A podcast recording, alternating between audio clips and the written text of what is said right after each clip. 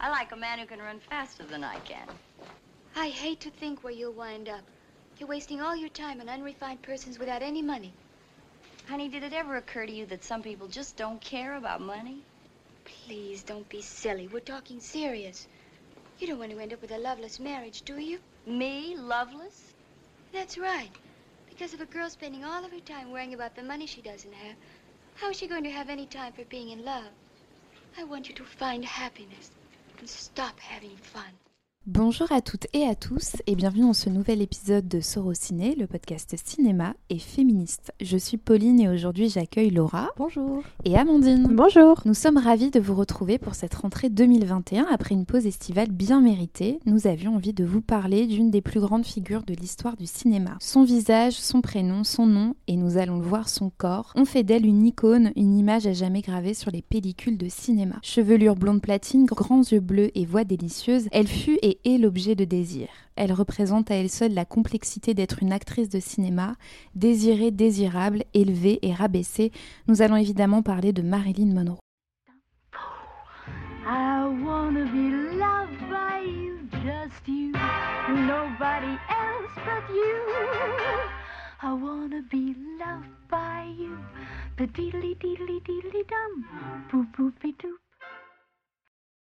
Petite parenthèse avant de commencer, nous ne pouvons pas parler de toute la carrière de Marilyn Monroe, de sa vie et de toutes les ficelles qui entourent ces deux points. Nous avons glissé comme d'habitude des recommandations et des sources qui vous permettront de compléter l'écoute de cet épisode. Rendez-vous dans la description de l'épisode pour avoir accès à tout ça. Pour accéder nos recherches et l'analyse que nous souhaitons dresser aujourd'hui, nous avons réalisé un corpus d'œuvres qui nous semble pertinent. Tout simplement parce que Marilyn Monroe, elle a quand même fait beaucoup de films, quasiment une cinquantaine, et que évidemment on ne peut pas enregistrer pendant des heures donc on a pris voilà des films emblématiques, euh, vous allez l'entendre, soit des films que vous avez peut-être déjà vus ou euh, dont vous avez entendu parler, mais en tout cas vous vous rendrez compte euh, au fur et à mesure de nos analyses que certaines scènes sont très très connues. Nous avons envie de parler de Marilyn Monroe déjà depuis un certain temps et euh, comme on vous l'a dit sur nos réseaux sociaux, c'est notamment euh, les affiches du Champs-Élysées Film Festival qui vient tout juste de se terminer, dont, la dixième édition a eu lieu encore une fois cette année à Paris et qui met depuis dix ans à l'honneur la figure de Marilyn Monroe sur ses affiches de cinéma. En voyant la- l'affiche de cette année, on s'est dit que ce serait plutôt pas mal de euh, parler de, bah, de cette icône de cinéma dont tout le monde connaît le prénom et le nom, tout le monde connaît le visage, mais peut-être euh, même certains ou certaines d'entre vous n'ont même jamais vu de film avec elle. On vous invite évidemment à le faire et peut-être que cet épisode va vous donner en tout cas envie de le faire.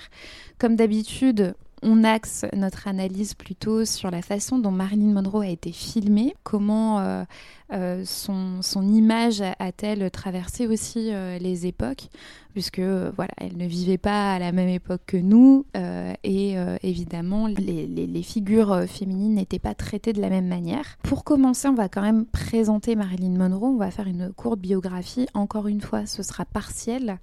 L'idée c'est plus de se concentrer voilà, sur l'analyse du corpus euh, de films qu'on va vous proposer. Que Amandine, tu aimerais euh, commencer? Oui, alors euh, ça va être une tâche assez complexe dans la mesure où la vie de Marilyn Monroe est quand même assez compliquée et particulièrement dense. Mais je pense qu'il faut commencer par le commencement, c'est-à-dire que Marilyn Monroe, avant d'être Marilyn Monroe, elle était Norma Jean Morgensen, euh, née le 1er juillet 1926. Euh, sans rentrer dans les détails, mais elle a une vie, elle a une enfance assez difficile. Elle a eu, voilà, une mère, euh, une- comment dire, elle connaissait pas son père, elle a eu, elle était élevée par une mère qui était dépressive, elle a fait des voyages, l'o- enfin des voyages, elle a fait plusieurs séjours à l'orphelinat, donc une vie qui est vraiment pas facile. Et euh, c'est en 1944 que sa carrière va plutôt décoller dans la mesure où elle va être repérée par un photographe. Euh, il se trouve qu'elle travaillait dans une usine parce que bah, on est en pleine de- deuxième guerre mondiale, donc euh, les femmes font participent à l'effort de guerre, pas au front, mais du coup derrière. C'est là qu'elle est repérée en fait par un photographe, donc David Conover, qui euh, la trouve lumineuse et va lui demander de poser pour lui. C'est là que vraiment sa carrière va décoller parce que en 1945, euh, elle va postuler à une agence de mannequinat, donc le Blue Book, euh, où elle va vraiment faire ses, premières, euh, ses premiers pas dans le mannequinat. Et c'est à partir de ce moment-là où elle va devenir Marilyn Monroe. C'est à ce moment que euh, Emmeline Snively, qui était euh, la directrice de l'agence de, mannequinat, va la pousser à plusieurs transformations physiques, dont les fameux cheveux blond platine et, et de la chirurgie esthétique bah, pour affiner son nez. Donc voilà, c'est vraiment à partir de ce moment-là qu'elle va commencer à devenir la Marilyn Monroe qu'on connaît et qui va euh, perdurer jusqu'à aujourd'hui. Laura, tu veux peut-être euh, enchaîner ou ajouter des choses?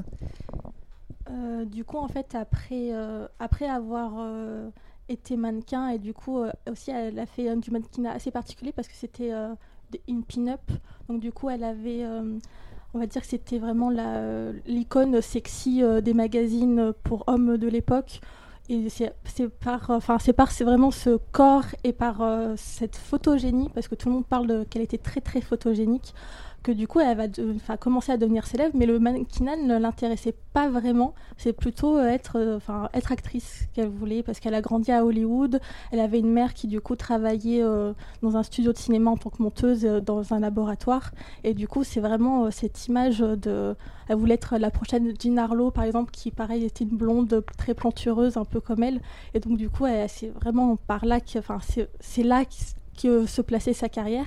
Et du coup, elle va demander à, passer des bouts d'essai, mais au début, euh, sa carrière ne décolle pas très bien. Elle fait deux films euh, en 1947 et 48 où euh, en fait, soit on la coupe au montage ou soit on la trouve assez bof et donc du coup, on renouvelle pas ses contrats. Et en fait, c'est en 1950 que va- sa carrière va prendre un- une ampleur où en gros, elle est repérée par un cadre de la Fox qui euh, la, pousse en fait à passer des essais pour le prochain film de Don Huston qui s'appelle Quand la ville dort. Et en fait, c'est à partir de ce moment-là où sa carrière va vraiment décoller parce qu'elle est prise pour le rôle d'Angela. Et même si elle a deux scènes, et vraiment les scènes, on peut les voir sur YouTube d'ailleurs, ça prend deux minutes à tout casser. Mais vraiment, elle, enfin, son, rôle en fait euh, lui fait euh, prendre de l'ampleur et lance sa carrière. Et après, par la suite, en fait, elle faire comment enchaîner des films à Hollywood. Et c'est d'ailleurs en 1950 que euh, Joseph L. Mankiewicz va sortir Eve, qui va être vraiment le premier vrai rôle de Marilyn Monroe, puisque comme tu le disais Laura, avant elle va faire des petits rôles hein, dans des films quand même assez, euh, assez importants euh, dans l'histoire d'Hollywood, mais voilà, toujours en espèce de second second rôle, euh, figurante, etc. Ou parfois elle est même pas créditée. On le sait maintenant parce que elle est connue et quand on voit le film, on fait bah ok, mais cette figurante-là, en fait, c'est Marilyn Monroe, mais elle est même pas créditée dessus en tant que telle. Est-ce que tu peux du coup, Laura, nous présenter Eve? Oui, bien sûr. Alors, comme tu disais, du coup, c'est un film de Joseph L. Ma- Mankiewicz. Du coup, euh, ça raconte l'histoire de Margot Channing, qui est une très grande actrice de théâtre, qui est jouée par Betty Davis, qui en fait en- enfin, commence à être un peu sur le déclin parce qu'elle commence à avoir 40 ans et on lui propose que des rôles euh, de, de jeune fille euh, dans la vingtaine. Et du coup, elle commence à avoir une remise en question par rapport à sa carrière euh, et aussi en tant que femme, parce que du coup, elle a tout abandonné pour sa carrière. Et vient une, une, une fan de, de cette actrice qui est Anne Baxter, qui s'appelle la fameuse Eve, Eve Harrington. Oui, c'est ça, Harrington, pardon. Et du coup, en fait, euh, cette femme va prendre beaucoup de place dans sa vie et après va se jouer tout un, tout un rôle de pouvoir en fait sur qui va être la, la prochaine actrice euh, dans une euh, pièce d'un- d'un dramaturge très connu. Et du coup, il y a Marilyn à un moment qui arrive à une fête qu'organise Margot.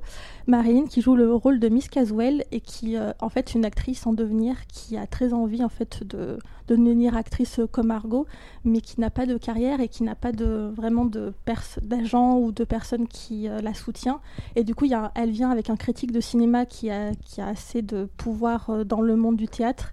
Et du coup, en fait, son rôle dans, la, dans cette soirée, ça va être d'approcher le directeur du théâtre pour passer des essais pour être dans la prochaine pièce. Déjà, rien que quand on, on- t'écoute faire le synopsis, c'est assez drôle euh, de rapprocher ce personnage que joue Marilyn et elle à ce moment-là dans sa carrière parce que comme tu comme on le disait juste avant en fait elle est au tout début.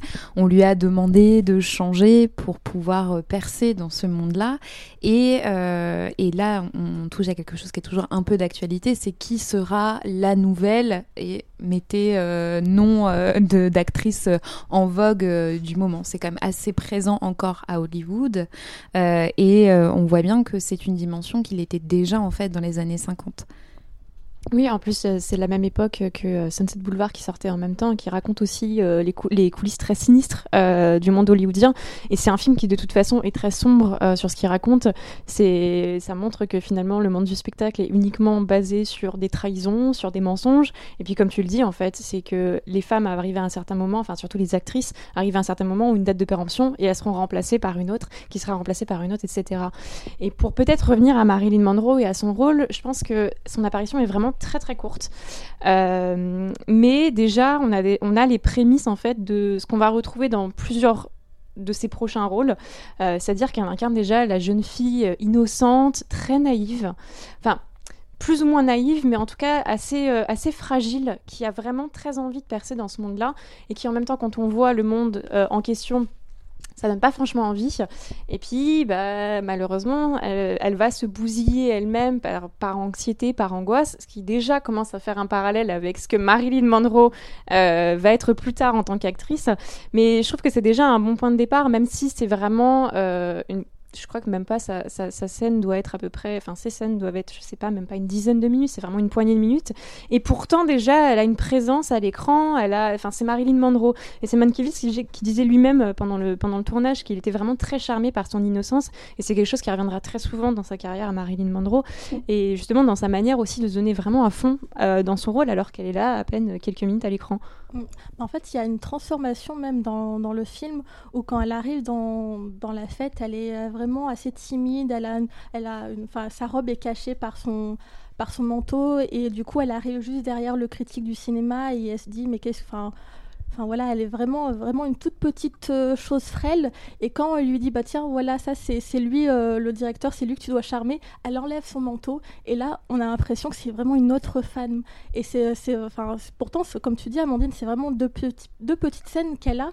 Mais euh, il y a vraiment une transformation. On voit l'actrice en devenir et vraiment la femme qu'on lui demande de charmer et du coup qui, qui va charmer avec son corps, avec, avec sa présence.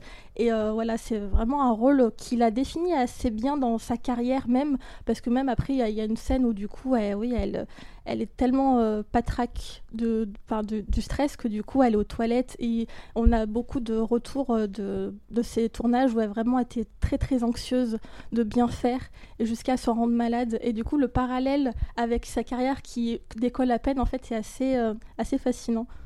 Moi, je voulais revenir sur ce que tu as dit, Amandine, par rapport au fait qu'il y a une naïveté chez elle. Je trouve qu'on essaie Enfin, c'est assez euh, paradoxal, mais à la fois elle représente cette femme fatale, aux courbes. Euh, voilà, on en parlera tout à l'heure, mais dans euh, ces autres films, Sept ans de réflexion, certains l'aiment chaud, etc. On est quand même face à une femme dont voilà le corps est montré comme désiré, comme désirable. elle a toujours des robes, voilà, avec le dos nu, le décolleté, etc. Et en même temps, elle est toujours aussi représentée comme une femme enfant. C'est-à-dire dans, tous les exemples euh, qu'on va voir euh, par la suite, elle est toujours chaperonnée par un homme plus vieux qui va euh, en quelque sorte l'éduquer ou le, lui montrer ce que c'est vraiment la vie. J'ai l'impression qu'on essaie de, ouais, de, de, lui faire prendre une autre route. Genre écoute, t'es un peu gentil, t'es un peu naïve, mais en fait la vie c'est pas ça.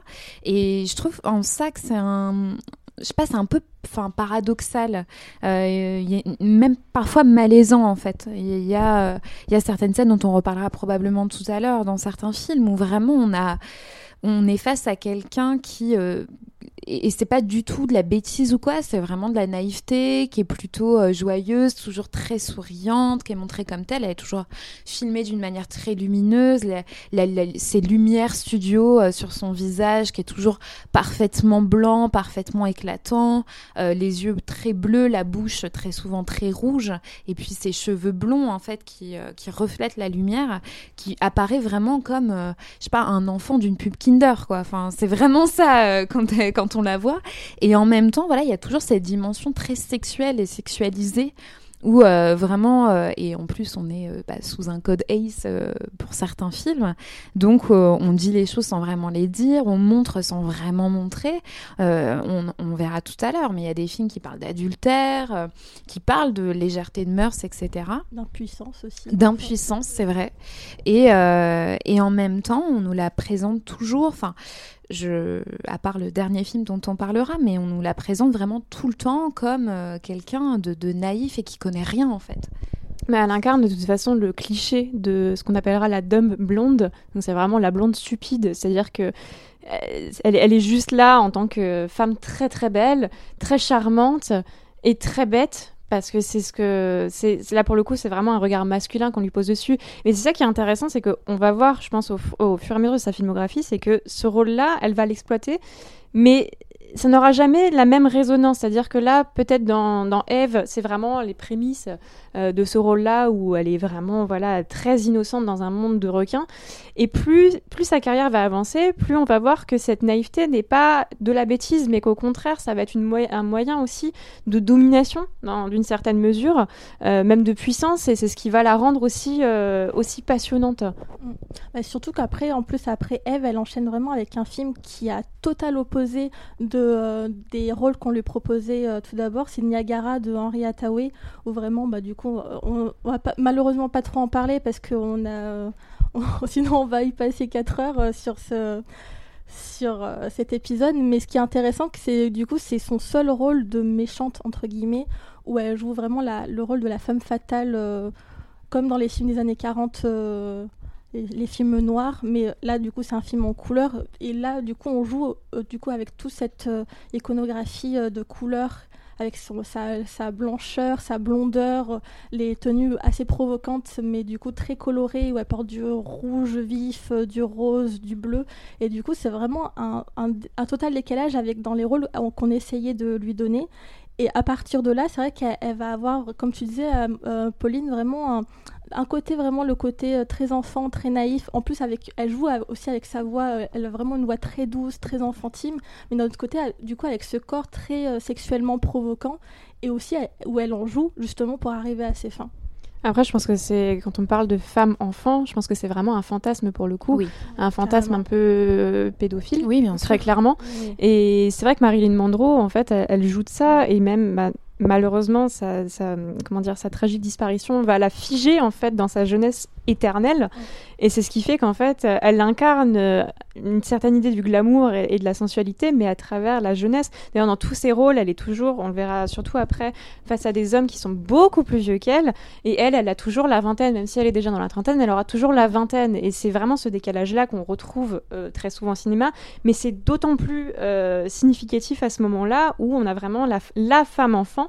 Et en plus, quand on verra la symbolique que Marilyn Monroe va avoir plus tard, c'est quand même considéré comme la femme, l'idéal féminin. Et c'est vrai que ça pose vraiment question sur, euh, sur cette représentation-là. Totalement. Moi, je trouve que c'est un, une des choses les plus intéressantes euh, quand on analyse cette figure-là. Euh, c'est déjà de se rendre compte que ça bouge pas trop finalement par rapport à voilà à ce qu'on peut voir aussi à Hollywood, même si les choses bougent un petit peu. C'est-à-dire qu'on on- on- et on en a déjà beaucoup parlé sur le podcast. On a fait tout un épisode d'ailleurs sur sur la différence d'âge, mais on a vraiment euh, toujours ce système qui fait que les actrices, plus elles sont jeunes, euh, elles, elles rajeunissent pas leur partenaire ou euh, voilà, plus elles sont, il faut qu'elles soient toujours jeunes. Et, et c'est vrai que Marilyn incarne ça d'une même, euh, enfin déjà de manière constante euh, dans sa filmographie, euh, mais aussi, et je, et me posais la question en travaillant cet épisode, est-ce que finalement c'est pas aussi comme ça que elle est devenue aussi la petite fiancée des États-Unis, c'est-à-dire à justement représenter un fantasme, mais en même temps pas trop une menace. J'ai l'impression que du coup, elle est, elle est appréciée aussi parce que elle fait pas beaucoup de bruit en fait. C'est-à-dire qu'on la remarque, mais en même temps, euh, euh, elle va pas euh, se confronter à toi, elle va pas parler trop fort, elle va pas. Voilà, on la remarque parce qu'elle est très belle, parce qu'elle est toujours très bien mise en valeur, et, et on prendra des exemples tout à l'heure dans pas mal de scènes où, où, voilà, elle apparaît et la caméra montre son entrée. Il y a toujours des grandes entrées. Voilà, où elle arrive dans des robes, etc. Mais en même temps, quand elle est attablée et qu'elle va parler, on va plus remarquer qu'elle est drôle, euh, parce que en fait, vraiment pour le coup, il y a des films où, elle est très drôle, et ça, c'est quelque chose que j'ai beaucoup pris plaisir. J'avais vu certains certains films, mais en redécouvrant euh, euh, certains autres, je me suis rendu compte qu'il y avait quand même une dimension très humoristique dans les personnages qu'on lui donnait. Mais encore une fois, c'est plutôt sur de la une petite chippie quoi, hein, voilà, une qui, qui rejoint en fait l'idée de l'enfant. Mais en fait, il y a aussi surtout, euh, ça aussi c'est peut-être un aspect, on reviendra tout à l'heure, mais elle savait jouer avec les médias et avec son image. Vraiment, elle avait... Euh, c'est vrai que du coup, on a, on a beaucoup l'image euh, de Marilyn, d'une actrice qui savait pas trop ce qu'elle faisait là, qui jouait, mais qui n'était pas vraiment une actrice, alors qu'en fait, elle savait exactement ce qu'elle faisait, elle savait jouer avec son image, elle savait quand justement être dans la provocation, quand être dans la retenue, et c'est vraiment ça qui... en fait, on remarque qu'elle a vraiment une une, logique d'actrice déjà dans sa manière d'apparaître dans le monde. Et euh, du coup, en plus, elle savait très bien se cacher quand elle, voulait euh, ne pas qu'on la voie. Et même à un moment, elle a totalement disparu d'Hollywood pour partir à New York euh, parce qu'elle voulait faire du théâtre. Et à ce moment-là, personne ne l'a reconnue. Donc, elle savait vraiment jouer avec son image. Et je pense que c'est pour ça qu'elle est devenue un peu la la, fiancée d'Hollywood parce qu'elle savait charmer tout le monde et elle savait très bien à qui elle avait affaire en fait quand elle parlait avec quelqu'un, si c'était un producteur, si c'était un, journaliste, elle, savait très bien ce qu'il fallait qu'elle dise et surtout ce qu'il ne fallait qu'elle ne dise pas pour continuer à travailler. On peut peut-être du coup enchaîner avec euh, un film où là je pense qu'il va justement y avoir beaucoup de choses à dire euh, sur euh, cette image, ce caractère aussi et surtout bah, ce qui va faire d'elle la star qu'elle a été par la suite. là on a vraiment la naissance de l'icône. C'est Les hommes préfèrent les blondes d'Howard Hawks, donc sorti en 1953. Amandine, je te laisse présenter le film. Oui bien sûr, alors déjà il faut commencer par le, fait que c'est une adaptation d'un musical de Broadway du même nom. Euh, donc c'est Lorelai qui est incarnée par Marilyn Monroe et Dorothy Shaw euh, incarnée par Jane Russell qui sont sur un bateau. Euh, l'une est blonde, croqueuse de diamants, et l'autre tombe sur le charme des beaux, beaux hommes sur le bateau et des beaux muscles surtout. c'est deux meilleures amies qui ont a priori rien à voir l'une avec l'autre et qui pourtant voilà partent en voyage pour Paris au frais de Gus Esmond qui est le riche héritier que Lorelai, est parvenu à séduire. Sauf que sur le bateau, Dorothy, elle se laisse séduire par Marlon, un détective privé qui est chargé de surveiller Lorelai. Donc c'est un film qui est déjà, je pense, assez drôle. On est quand même dans une, on est à la fois dans le musical et en même temps dans la comédie. Et euh, comme tu le disais, c'est vraiment le film qui va lancer la carrière de Marilyn parce que je pense que l'apparition même de Marilyn Monroe à l'écran va subjuguer tout le monde. Pour, pour resituer un peu pour celles et ceux qui l'ont pas vu, c'est euh, ce film dans lequel il y a cette scène où elle est habillée d'une robe rose flashy et qu'elle va chanter sur les diamants et le fait que les meilleures amies d'une femme ce sont les diamants et déjà, rien que tout ça, c'est d'une dimension comique assez incroyable et c'est là où on voit la malice aussi euh, de Marilyn Monroe et je trouve que c'est un des rôles euh, les plus emblématiques aussi parce que c'est un des rôles dans lesquels elle est plus mis en valeur, je trouve. Déjà parce qu'elle partage l'affiche avec une femme, ce qui est quand même assez rare dans sa carrière. Où, euh, et là, bah, voilà, c'est lié aussi à ce qu'on disait avant, c'est-à-dire à la compétition, au sexisme ambiant qui fait qu'elles peuvent pas être deux femmes super belles et être copines parce que ça sous-entendrait euh, qu'elles seraient pas trop intéressées par les hommes ou en tout cas qu'elles seraient pas en compétition d'une avec l'autre. Or là, elles apparaissent toutes les deux sublimes dans des robes incroyables et surtout, elles ne, notamment Marilyn Monroe ne va pas cacher en fait euh, qu'elle adore l'argent et qu'elle adore les diamants. Et, euh, et jamais, jamais ça tourne en en espèce de, de, cruauté ou euh, où elle serait vénale, etc. C'est toujours fait avec beaucoup d'intelligence. Euh, on sent vraiment le côté musical avec euh, voilà des scènes de chant, des scènes de danse, la couleur des costumes. Enfin, c'est un film, moi, je trouve particulièrement brillant aussi, juste sur la mise en scène, etc. Et, et la manière dont Marilyn va être aussi charmante, en fait, dans tous les sens du terme, euh, notamment cette scène où il y a le diamant, enfin le, diadème euh, qu'elle veut mettre en collier parce qu'elle sait pas ce que c'est une tiare. Enfin, c'est, il y, a- une blague là-dessus. Et, euh, et, et ouais, je, trouve, enfin moi c'est un film que, que j'aime vraiment énormément. En fait, euh, moi, c'est vrai que c'est pas du tout le film auquel on s'attend, surtout quand on voit le titre Les hommes préfèrent les blondes. Déjà, en sachant que du coup, il y a une brune et une blonde, on s'attend qu'il y ait une confrontation à un moment du film. Et j'ai l'impression que dès le début du film, on, nous dit que non, pas du tout, parce que euh, le film débute par euh, du coup Dorothy et Lorelai qui chantent toutes les deux, comme quoi elles sont amies dans, depuis l'enfance, qu'elles habitaient à l'Arkansas, à Little Rock euh, avant, et du coup elles ont passé toute leur vie ensemble en fait. Et du coup elles n'ont pas du tout de comment dire de, de confrontation. Elles chantent vraiment ensemble dans l'unité et il n'y en a pas une qui va au-delà de l'autre. Et déjà tu dis tiens on va ça peut-être ce film va parler de l'amitié. Et justement c'est vrai que ça parle de l'amitié. Et surtout euh, comme tu disais Pauline euh, Marine a vraiment le, le rôle euh, vraiment de enfin tout l'humour passe par elle parce qu'elle joue vraiment le enfin un personnage c'est un peu la gold digger qui, qui cherche en fait juste à faire un mariage d'argent et euh, d'habitude, quand il y a ce rôle de femme vénale, il y a toujours une punition derrière, ou soit elle n'arrive pas à terme euh, à son but, du coup elle, elle se marie avec un homme euh, pauvre, soit elle meurt tout simplement parce qu'on ne peut pas vouloir, euh, à vouloir d'argent quand on est une femme. Et là, Surtout que je me permets une petite parenthèse, on est quand même dans un film américain, catholique, etc. Et l'argent est un vice, Euh, d'autant plus quand on est une femme. Donc c'est ça aussi, euh, cette dimension-là est, est intéressante et tu as raison de le mentionner qu'il n'y a pas de punition. Alors Au que elle moralement- arrive à elle arrive à ses fins tout en chantant Di- Diamonds as a Girl Best Friend en disant que du coup les hommes c'est bien mais c'est mieux s'ils apportent des diamants et je trouve que c'est assez hallucinant pour un film euh, qui date de il date de quelle année? 1953 en plein code Hayes surtout euh, avec un- une icône comme Marilyn qui justement n'était pas encore une icône c'est à partir de ce film là où il y a vraiment Marilyn est devenue Marilyn Monroe euh, l'icône euh, l'icône féminin de Hollywood où on se dit mais comment c'est possible qu'un film avec aussi des blagues sur le sexe aussi parce qu'il y a beaucoup de blagues qui sont cachées qui parlent euh, bah, du coup de, sexualité féminine. Je me dis comment il a pu passer le code Hayes c'est assez incroyable en fait euh, de terminer. Enfin vraiment moi cette fin elle me fascine parce qu'en plus le, ça, finit sur euh, une scène de mariage, un double mariage parce que Dorothy aussi est du coup arri- arrivée à ses fins et va se marier avec le beau détective. Et en fait, les hommes sont totalement absents de la, du, cadre. Il n'y a que ces deux femmes. Et c'est comme si, en fait, euh, les hommes ne sont pas importants. C'est vraiment leur amitié qui les soude. Et on peut y voir euh, aussi un petit euh, sous-texte lesbien. Parce que c'est vrai qu'on a vraiment l'impression qu'elles se marient entre elles. Parce qu'elles ont aussi un jeu de regard. Et y a vraiment. Les, acteurs masculins ne- ne- n'existent pas dans ce mariage.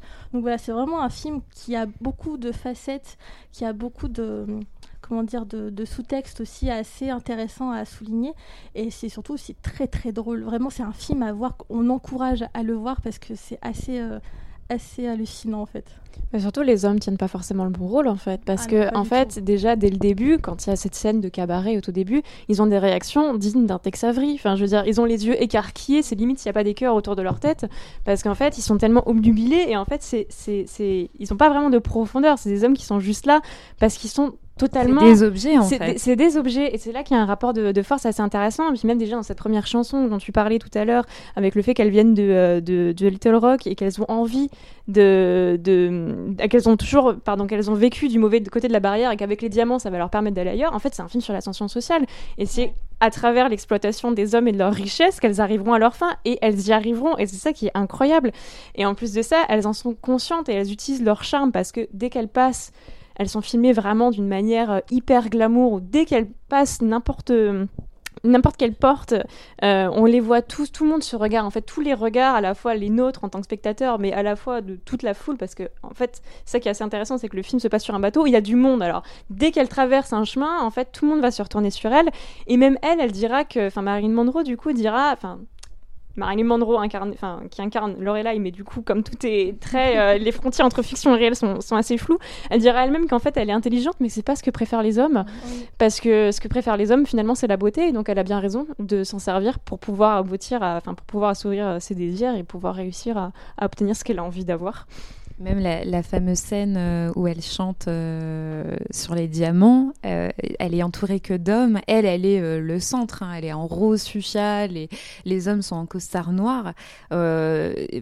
Dans le cadrage, c'est-à-dire qu'on des fois les hommes sont sans tête. Enfin, il y a vraiment euh, ce, découpage aussi qui est super intéressant et dont on va probablement reparler aussi parce que le découpage euh, des, corps et notamment du corps de Marilyn Monroe et on le verra directement après avec 7 ans de réflexion, euh, il est assez significatif. Très souvent, son corps est vraiment mis en avant. Elle est quand même très peu filmée, euh, juste son visage, ou alors euh, dans, dans des cas très particuliers. Et euh, et- et il y a souvent ces, ces mouvements de caméra où on montre en fait sa poitrine, ses hanches, ses jambes, etc. pour vraiment montrer les atouts. Et là, effectivement, c'est c'est on, a des, des, des, vrais plans d'elle qui, qui montrent toute la l'intelligence aussi avec laquelle elle euh, elle peut enfin elle fait face aussi au, au sexisme ambiant et et, euh, et finalement ce n'est pas euh, les femmes qui sont vénales des diamants mais les hommes qui sont vénales des femmes en fait. Et tout une, est une affaire aussi de, de transaction en quelque sorte. C'est-à-dire que elle elle va elles acceptent d'être des objets pour, euh, enfin, entre guillemets, des objets dans le sens euh, d'être désirables pour les hommes, à condition qu'elles puissent profiter, elles, euh, d'une transaction financière à côté. Et je trouve que c'est, enfin, déjà, rien que pour ça, le film, clairement, brise les codes total de l'époque. Puis même les, les paroles de la chanson sont assez intéressantes parce que du coup ça parle euh, ça parle d'harcèlement, ça parle enfin il y a vraiment les hommes n'ont pas le beau rôle dans le film, n'ont pas le beau rôle aussi dans cette chanson qui est assez phare où en gros euh, on lui enfin nous dit que les hommes n'attendent que d'une chose des femmes et que du coup euh, les, les, les femmes n'ont pas à être, euh, à être reprochées de juste vouloir du coup de l'argent et des diamants. Et c'est vraiment ce, message qui est assez impressionnant. Et puis même, enfin, il y a quand même, c'est assez, assez, euh, je, je trouve pas d'autres mots, donc je vais dire jouissif, de voir Marilyn euh, dire non à, tous les mecs au début de, au début de sa chanson. Vraiment, elle repousse les hommes. C'est assez, enfin, il y a vraiment, il y a, en fait, il y a un travail sur le regard qui est assez intéressant dans ce film où bah, du coup forcément Dorothy et, Lorelai sont les attractions du bateau. Donc comme tu disais Amandine, à chaque fois qu'elle euh, qu'elle passe, tout le monde les regarde. Mais d'un autre côté, elle aussi regarde les gens. Parce que du coup, Lorelai est en train de, de zioter, voir s'il n'y a pas un, mec riche dans la salle. Et Dorothy est en train de, surveiller que Lorelai ne, ne va pas se faire attraper par... euh, par son ami le détective. Et donc du coup, il y a vraiment un jeu de regard où on pourrait croire qu'elles n'ont pas du tout de pouvoir dans la pièce parce que justement c'est elles les attractions, c'est elles qui sont regardées, alors qu'au final elles ont aussi un certain pouvoir parce que c'est elles qui regardent aussi les, les, les autres passagers et qui sont en train de en, train de les analyser en fait. Et c'est super intéressant, euh, surtout dans un film, euh, comme on le répète quand même, qu'en plein Code Hayes dans les années 50, c'est assez intéressant de voir qu'on peut avoir une, euh, analyse assez moderne dans ce film. Et c'est marrant que tu utilises le mot attraction parce que justement, moi, ça me faisait penser à l'analyse que Laura Mulvey a de cette scène dans son livre euh, Visual Pleasure of the Narrative, mais je sais plus c'est quoi la- le titre en français, je le trouve plus. Il est, euh, il y a tout le texte en entier dans le livre au-delà du plaisir visuel. C'est- ça que je cherchais, voilà. Voilà. Donc du coup, il y a, y a- y a d'autres de ses écrits, mais euh, ça commence par euh, ce fameux texte. Oui, et puis ben, sans, sans vouloir vulgariser, parce que c'est vrai que la- le- la- la- l'analyse de Laura Mulvey est quand même assez complète et beaucoup plus intéressante et que ça servira à rien de la, de la vulgariser. Mais c'est vrai qu'elle elle emploie justement le terme d'attraction et elle dit que Marilyn Monroe, dès le début, dans son, dans son premier numéro, elle, apparaît, elle est vraiment exhibée pour le plaisir des hommes. Euh, déjà par son numéro de danse et aussi tout à l'heure, tu le disais Pauline, par, par sa lumière en fait. C'est vraiment la lumière qui va éblouir son visage et qui va l'illuminer même ses traits, ses expressions, sa moue qu'elle fera et qu'on retrouvera bah, chez Andy Warhol, euh, la célèbre image d'Andy Warhol, euh, qui confère du coup vraiment à la scène son aura qui est iconique. Elle a vraiment un magnétisme qui, dès qu'elle apparaît, elle éclipse tout le reste. Et c'est ça qui fait vraiment que, c'est peut-être pour ça qu'elle est vraiment devenue la femme fatale, c'est qu'à côté finalement, euh, Jane Russell, aussi charmante et aussi belle soit-elle, à côté de Marilyn Monroe, en fait, elle disparaît complètement. C'est ça. Et en plus, c'est assez drôle parce qu'en anecdote, il faut savoir que du coup, Jane Russell, c'était une grande star à l'époque. Et euh, du coup, elle a été beaucoup plus payée que Marilyn. Euh, genre d'une cent, enfin de 100 000 dollars de différence quand même. C'est c'est assez énorme, sachant que bah, il y a que Marilyn. Et du coup, en plus, Marilyn, pour rigoler, disait en interview, mais pourtant c'est moi la blonde. Dans le titre. voilà, donc ça aussi, on peut voir que Marilyn avait aussi beaucoup d'esprit en dehors euh, des tournages. Euh, Il y a, il y a beaucoup de citations où on voit un peu son esprit assez, euh, assez humoristique qui est très drôle. Mais c'est vrai que du coup, euh, Jane Russell, euh, même si elle a beaucoup de répliques assez piquantes, parce que c'est vraiment la brune, euh, la brune qu'on aimait bien voir à l'époque, vraiment piquante avec des avec un, rôle assez euh, marqué, avec beaucoup de caractère. Mais c'est vrai que quand Marilyn est présente, on a Dieu que pour elle, hein, finalement. On va poursuivre avec euh, un film de, de Billy Wilder. Euh, on va, en fait, en réalité, on va poursuivre avec deux films de Billy Wilder. Le premier, c'est 7 ans de réflexion, donc qui est sorti en 1955 et qui, là encore, si vous ne l'avez pas vu, vous connaissez forcément une de ces scènes, puisque c'est cette fameuse scène où Marilyn Monroe se met euh, au-dessus d'une euh, d'une plaque euh, du métro, avec, vous savez, quand vous passez dessus et l'été, vous êtes, oh mon dieu, et bah, elle, elle passe dessus et évidemment, il y a sa robe blanche, très, voilà, maintenant qui est devenue un, un costume de cinéma les plus connus, va s'envoler. Donc voilà, c'est un peu euh, ce, ce film, enfin, c'est cette scène en tout cas. euh, Et c'est dans- drôle parce que quelqu'un qui ne qui n'y connaît rien en cinéma, qui ne voit pas beaucoup de films, euh, vraiment qui n'a pas du tout un côté cinéphile, connaît cette scène. C'est assez hallucinant incroyable, ouais. comme elle est devenue culte à ce point où, où quand on parle de Marilyn, tout de suite il y a la Mm. scène ah bah la robe blanche dans le Mm. métro. Ouais, ouais, c'est incroyable. Même euh, quand on cherche, je sais pas, à se costumer, euh, enfin, c'est vraiment le truc qui revient constamment, quoi. Euh, donc pour un peu euh, resituer, donc sept ans de réflexion euh, raconte l'histoire euh, de Richard Sherman, qui est donc un publiciste voilà new-yorkais qui, bah, durant la période estivale, va déposer sa femme et ses enfants à la gare pour pouvoir, enfin, ils vont, je crois, chez une tante ou chez la sœur, je sais plus très bien. Dans le Maine. Voilà. parce qu'il fait plus frais. Ouais, exactement. Ouais, je suis pas certaine en plus. pas sûre. certaine de ce choix, mais bon, ok. Et, et donc effectivement, bah, l'été à New York, il fait très chaud. euh, et encore, on n'était pas encore en pleine période euh, de climat. euh, Réchauffement Voilà. climatique. euh, néanmoins, euh, oh là, la petite transition, le réchauffement climatique arrive grâce à Marine Monroe, sa voisine, euh, qu'il va découvrir euh, et, euh, et qui, bah voilà, il fait très chaud et il va tomber euh, sous le charme complet de cette voisine qui, en plus d'être super jolie, euh, est super drôle. Et donc voilà, on redite sur Et ce qu'on vient de super dire. avenante aussi, euh. Et super avenante, oui, oui, clairement. Euh, et, euh, et donc voilà, donc va se jouer un jeu de séduction interdit, puisque lui est donc marié avec des enfants. Et elle, euh, voilà, c'est la femme totalement euh, libre et libérée d'ailleurs, et qui va apparaître un peu bah, comme euh, la pomme euh, au jardin d'Éden, quoi. C'est-à-dire que elle est là et est-ce qu'on croque ou pas Euh, Donc, euh, donc voilà. Alors c'est un film.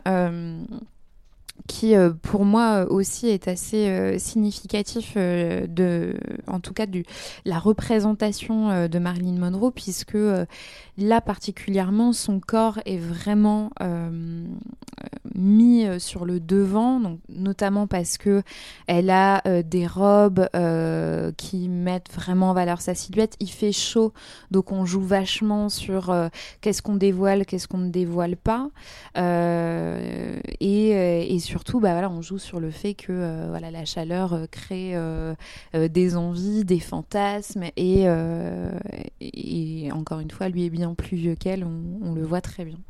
Et même déjà sa première apparition à Marilyn Monroe, c'est derrière euh, une porte. Alors déjà, elle a pas de prénom, je crois. Elle, s'appelle la voisine. Elle s'appelle juste la fille, la voisine. Et sa première apparition, c'est derrière euh, une porte d'entrée euh, un petit peu floutée, où en fait on ne voit que ses hanches qui sont dessinées. Et d'ailleurs, le film va vraiment insister lourdement sur ses hanches, parce que c'est clairement le regard en fait de Richard Sherman et de tous les hommes qui ne la voient que comme un objet de désir. Et hum, ce qui est assez intéressant, c'est que c'est un jeu de séduction, mais qui est dans un seul sens. Euh, C'est-à-dire que Richard Sherman, donc tout l'enjeu du film va être autour de cet adultère et de franchir la ligne ou pas de- du jeu de séduction. Et la première réaction euh, de Marilyn, c'est quand elle voit l'alliance. Elle dit Ah, super, un homme marié. Et elle est heureuse que ce soit un homme marié, parce qu'en fait, tout, tout, finalement, tout le film va reposer là-dessus, c'est le fait que, comme il est marié, il n'y aura pas d'ambiguïté. Oui, elle en est même persuadée, Elle- parce qu'elle le dit plusieurs fois, ouais. Elle en est persuadée, elle se dit ah super, en fait tout ce qu'elle veut, elle, c'est avoir une relation amicale. D'ailleurs, c'est un, un- un motif qu'on va retrouver assez souvent du fait que les hommes ne la désirent que pour euh, bah, ne la désirent seulement et n'arrivent pas à transcender en fait la personnalité, alors que encore une fois, là, elle a 22 ans, donc elle est très très jeune. Euh, elle est loin d'être bête et sa beauté finalement, euh, elle sera jamais, euh, comment dire, elle est toujours accidentelle. C'est-à-dire que quand elle va se mettre devant euh, la, le climatisation, pardon, le climat, devant la clim, quand elle va se mettre devant la clim, elle va avoir bah, la jupe qui va se soulever, mais c'est plus par nonchalance que par, par envie de séduire. Et c'est tout de suite, en fait, cette nonchalance-là qui va être interprétée par Richard comme de la séduction et comme un, signal, en fait, pour dire, bah, viens, euh, j'ai très envie d'être euh, d'être séduite. Et là encore, je trouve que ça repose un peu sur un, cliché du fait que euh, les très belles femmes ne se rendant, ne se rendant rendant pardon, pas compte qu'elles sont euh, magnifiques, euh, va provoquer, vont provoquer sans le vouloir. Et c'est là où je, ma, comparaison avec le Jardin d'Éden n'était pas abusive pour moi, parce qu'il y a vraiment ce, euh, toute cette dimension qui voudrait que les femmes sont dans leur nature provocantes et qu'elles créent euh, sans euh, le vouloir parce qu'elles sont comme ça aussi le désir au point de faire tomber un homme dans euh, bah, dans le péché en fait. Puisque là c'est ce dont enfin ce dont ça parle puisque cet homme est marié et qu'il le sait très bien que s'il franchit cette ligne il est dans le péché. Et elle apparaît vraiment comme ça comme cette, euh, cette, cette présence qui va euh, faire renverser un homme en fait. Et, euh, et elle ne sera que ça en fait euh, pendant tout le film, Euh, ce qui est assez, euh, ce qui est assez bien analysé d'ailleurs euh, dans au sein de, sa carrière et au sein de, de comment elle peut euh, vite euh, voilà être transformée en, statuette comme ça, en objet.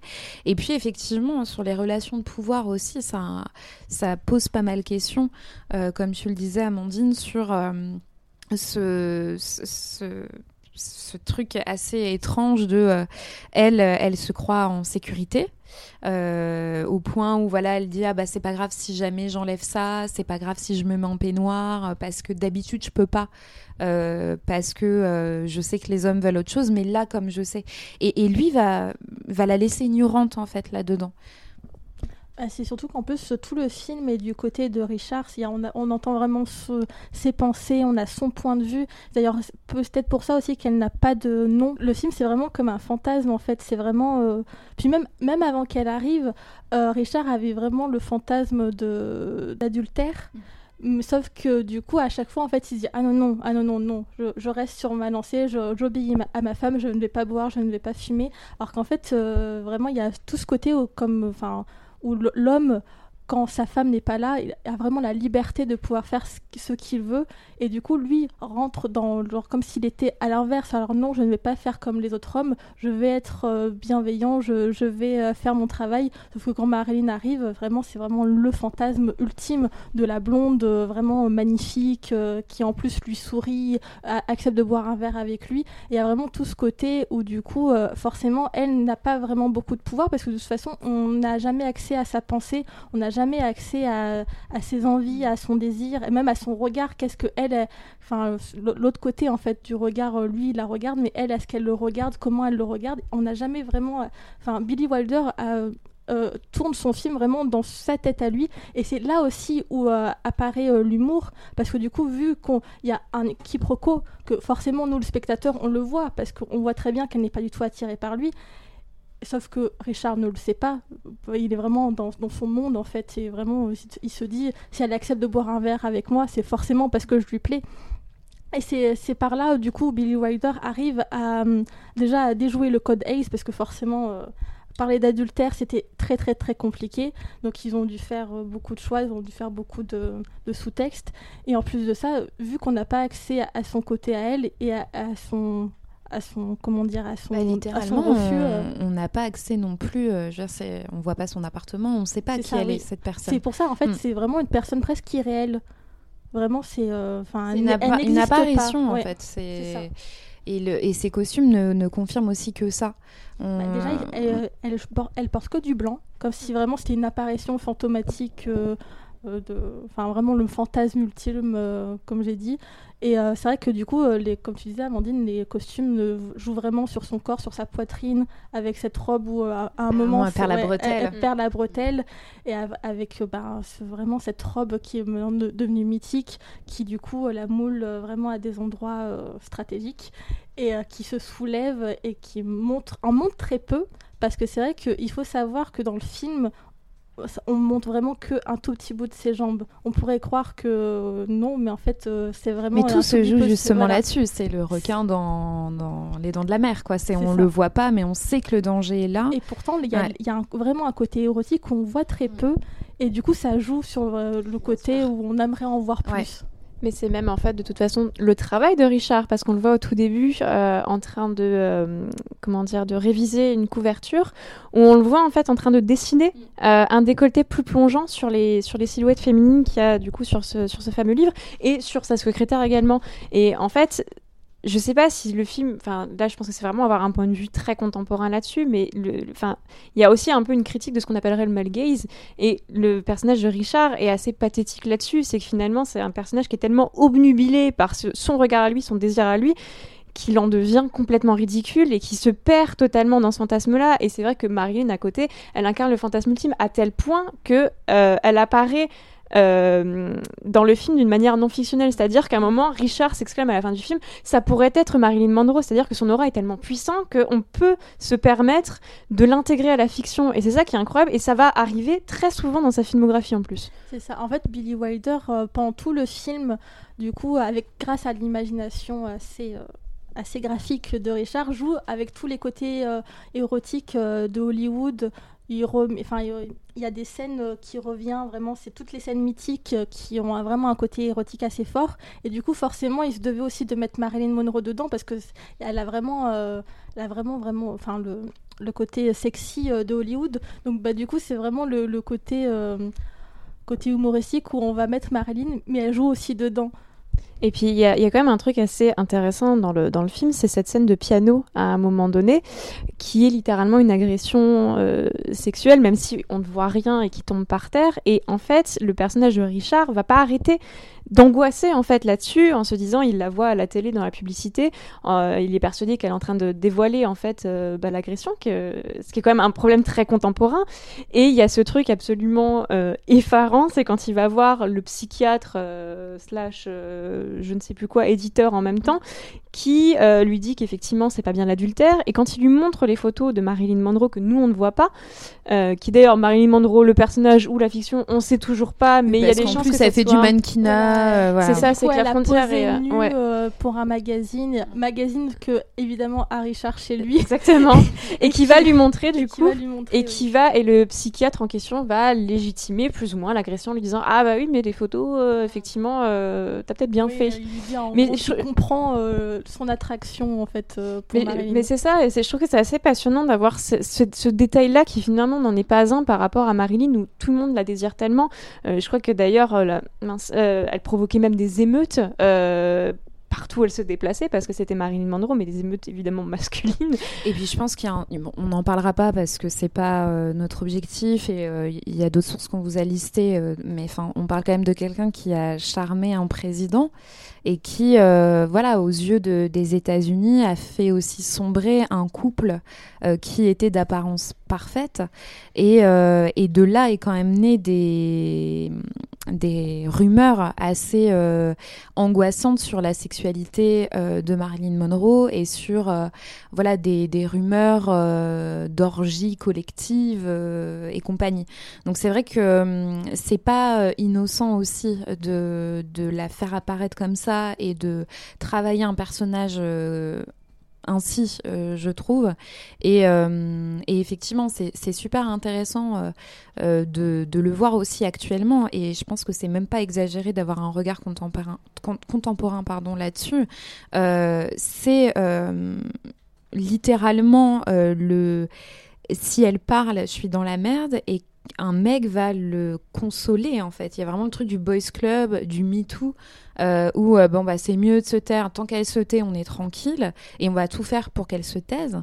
Euh, D'autant plus qu'il y a que deux personnages féminins, donc c'est soit la femme slash maman ou slash bah la putain en fait. Et il y a vraiment ce cette vraiment ce- cette enfin cette euh, ces cases qui sont faites euh, sur les personnages et euh, sur les dynamiques entre eux qui est quand même euh, Enfin, moi, je trouve que c'est assez euh, bluffant de voir le film aujourd'hui et de se rendre compte qu'il allie tous les problèmes euh, contemporains euh, et tous les problèmes de ces 50 dernières années, euh, à la fois cinématographiques et sur euh, les places des femmes dans, euh, euh, les, représentations visuelles.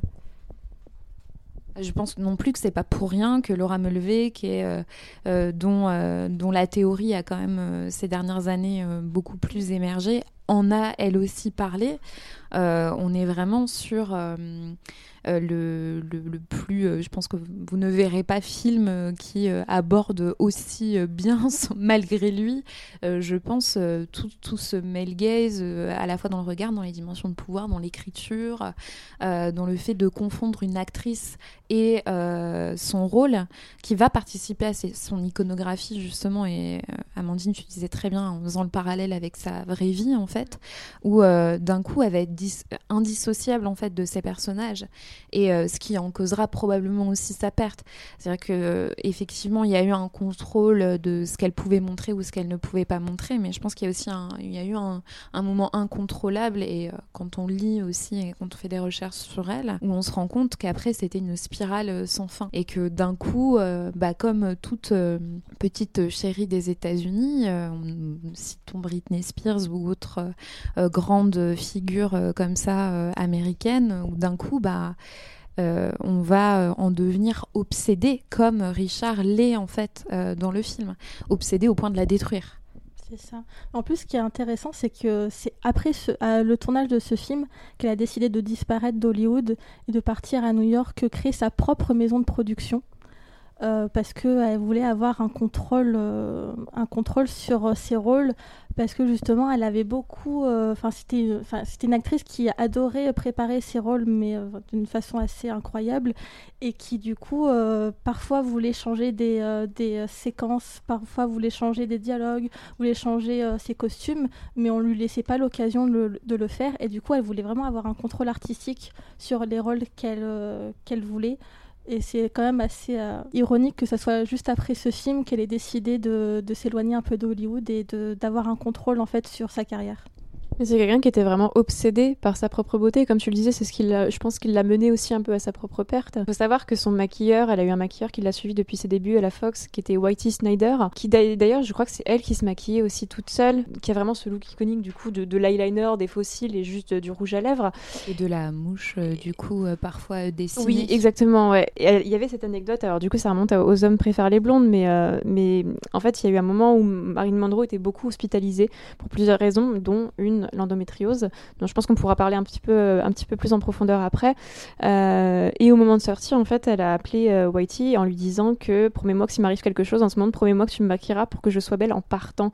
Et promesse qu'il lui a fait et promesse qu'il a tenue. Et je trouve que c'est toute la tragédie de Marilyn Monroe, c'est que c'est quelqu'un dont le visage finalement ne lui appartenait plus. Et on, on le voit maintenant, enfin, c'est des affiches, c'est Andy Warhol, c'est, elle est partout, elle est absolument partout.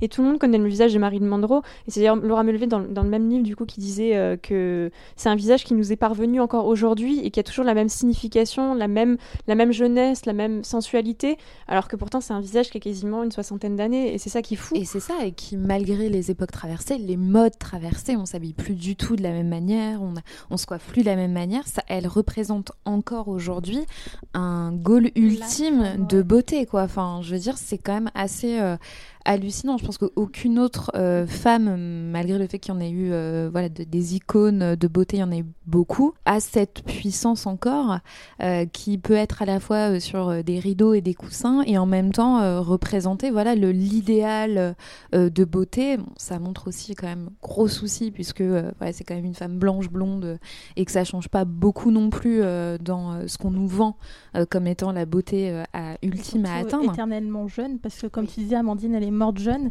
et elle n'a fait que des rôles euh, où elle avait une vingtaine d'années, même quand elle a commencé à avoir 35-36 ans. Quoi. Donc euh, vraiment, il y a cette éternelle beauté et euh, du coup, ben, blanc euh, jeune. euh, et euh, incroyablement sexy. Donc du coup, c'est vrai qu'on peut se poser des questions aussi pourquoi euh, ce- cette image qu'on a de Marilyn perdure à ce point et pourquoi justement euh, en plus on ne sait pas toute sa vie. Enfin c'est ça qui est intéressant c'est que on a enfin quand on parle d'icône du coup on a vraiment que cette icône de l'actrice euh, blonde qui jouait que des rôles d'ingénue. Alors que bah, du coup quand on creuse un petit peu on voit euh, justement qu'elle a voulu avoir plus de contrôle euh, sur sa carrière qu'elle s'est beaucoup entraînée pour- elle a, enfin elle a fait des cours à l'acteur studio pour justement avoir une technique parfaite de son art. Donc du coup quand on creuse en fait on voit qu'il y a une autre femme derrière et euh, c'est drôle que du coup, il n'y a que son image qui reste et pas, euh, pas on va dire, son- le, tout le travail qu'elle a effectué derrière pour euh, arriver quand même à un stade où elle savait très bien jouer. Quoi. C'est assez représentatif, c'est son image qui est encore aujourd'hui exploitée. Je veux dire, tout le monde voit qui elle est. Il y a encore des pubs qui sont faits sur son iconographie. C'est assez, assez perturbant à voir en, en réalité. Mais même on prend, enfin je veux dire simplement, il y a eu le Met Gala il y a pas longtemps, Billie Eilish, c'était clairement très inspiré de Marilyn Monroe et on peut se poser la question de pourquoi est-ce qu'encore aujourd'hui euh, on s'inspire autant de, de, ce, de cet idéal féminin, euh, surtout par rapport à parenthèse, mais Billie Eilish a toujours voulu revendiquer ne pas montrer son corps et bizarrement elle endosse littéralement l'image de Marilyn Monroe pour se dévoiler et avoir une image qui est assez loin de l'image un peu ado qu'elle pouvait avoir. Et je trouve ça assez passionnant. Et puis même Marilyn Monroe, pendant toute sa vie, elle a eu des, copies, une espèce de, de clones qui n'arriveront jamais à sa beauté, qui n'arriveront jamais à son aura. Je pense à Jane Mansfield qui avait exactement le même blond platine, qui n'arrivera jamais à, à la cheville de Marilyn Monroe. Et c'est vrai que ça pose vraiment question de se dire aujourd'hui, ben, comme tu disais, enfin, son image est constamment exploitée et c'est toute la tragédie, je trouve, de Marilyn Monroe. C'est qu'à la fois le corps, mais en même temps toute son histoire, comme il y a tout ce tabou, plus qu'un tabou, mais plus ce mystère autour de sa mort, aujourd'hui encore, on a ben, voilà, des, fantasmes. C'est vraiment un fantasme à la fois sur sa vie, sur sa sexualité, sur qui elle était vraiment, qui font qu'aujourd'hui, bah, on se demande encore euh, bah, qu'est-ce qui s'est réellement passé le soir de sa mort.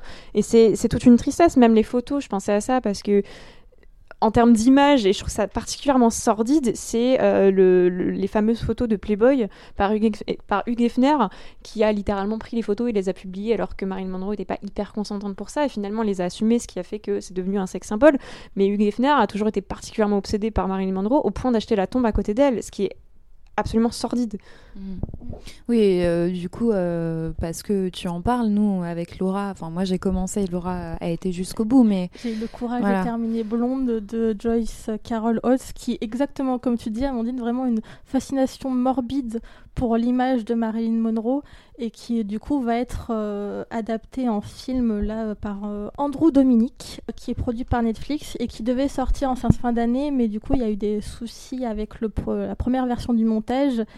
Et je me dis heureusement parce qu'en ayant vu le, en ayant lu le livre et en ayant les retours de l'autrice qui adorait ce premier montage, je me dis que peut-être pour une fois Netflix fait bien de remonter parce que, en- enfin, déjà c'est 1000 pages donc il faut vraiment avoir du courage pour euh, lire ce livre. Et en plus, euh, il y a vraiment, y enfin, pour moi, euh, même s'il y a des passages intéressants sur justement Hollywood et tous ses travers, il y a tout le côté euh, l'iconisation de Marilyn, mais de façon vraiment étrange, morbide, où, où on appuie euh, sur euh, son enfance euh, qui, on le sait, a été difficile. Là, du coup, on va prendre des scènes de violence, mais juste pour, pour je sais pas, pour...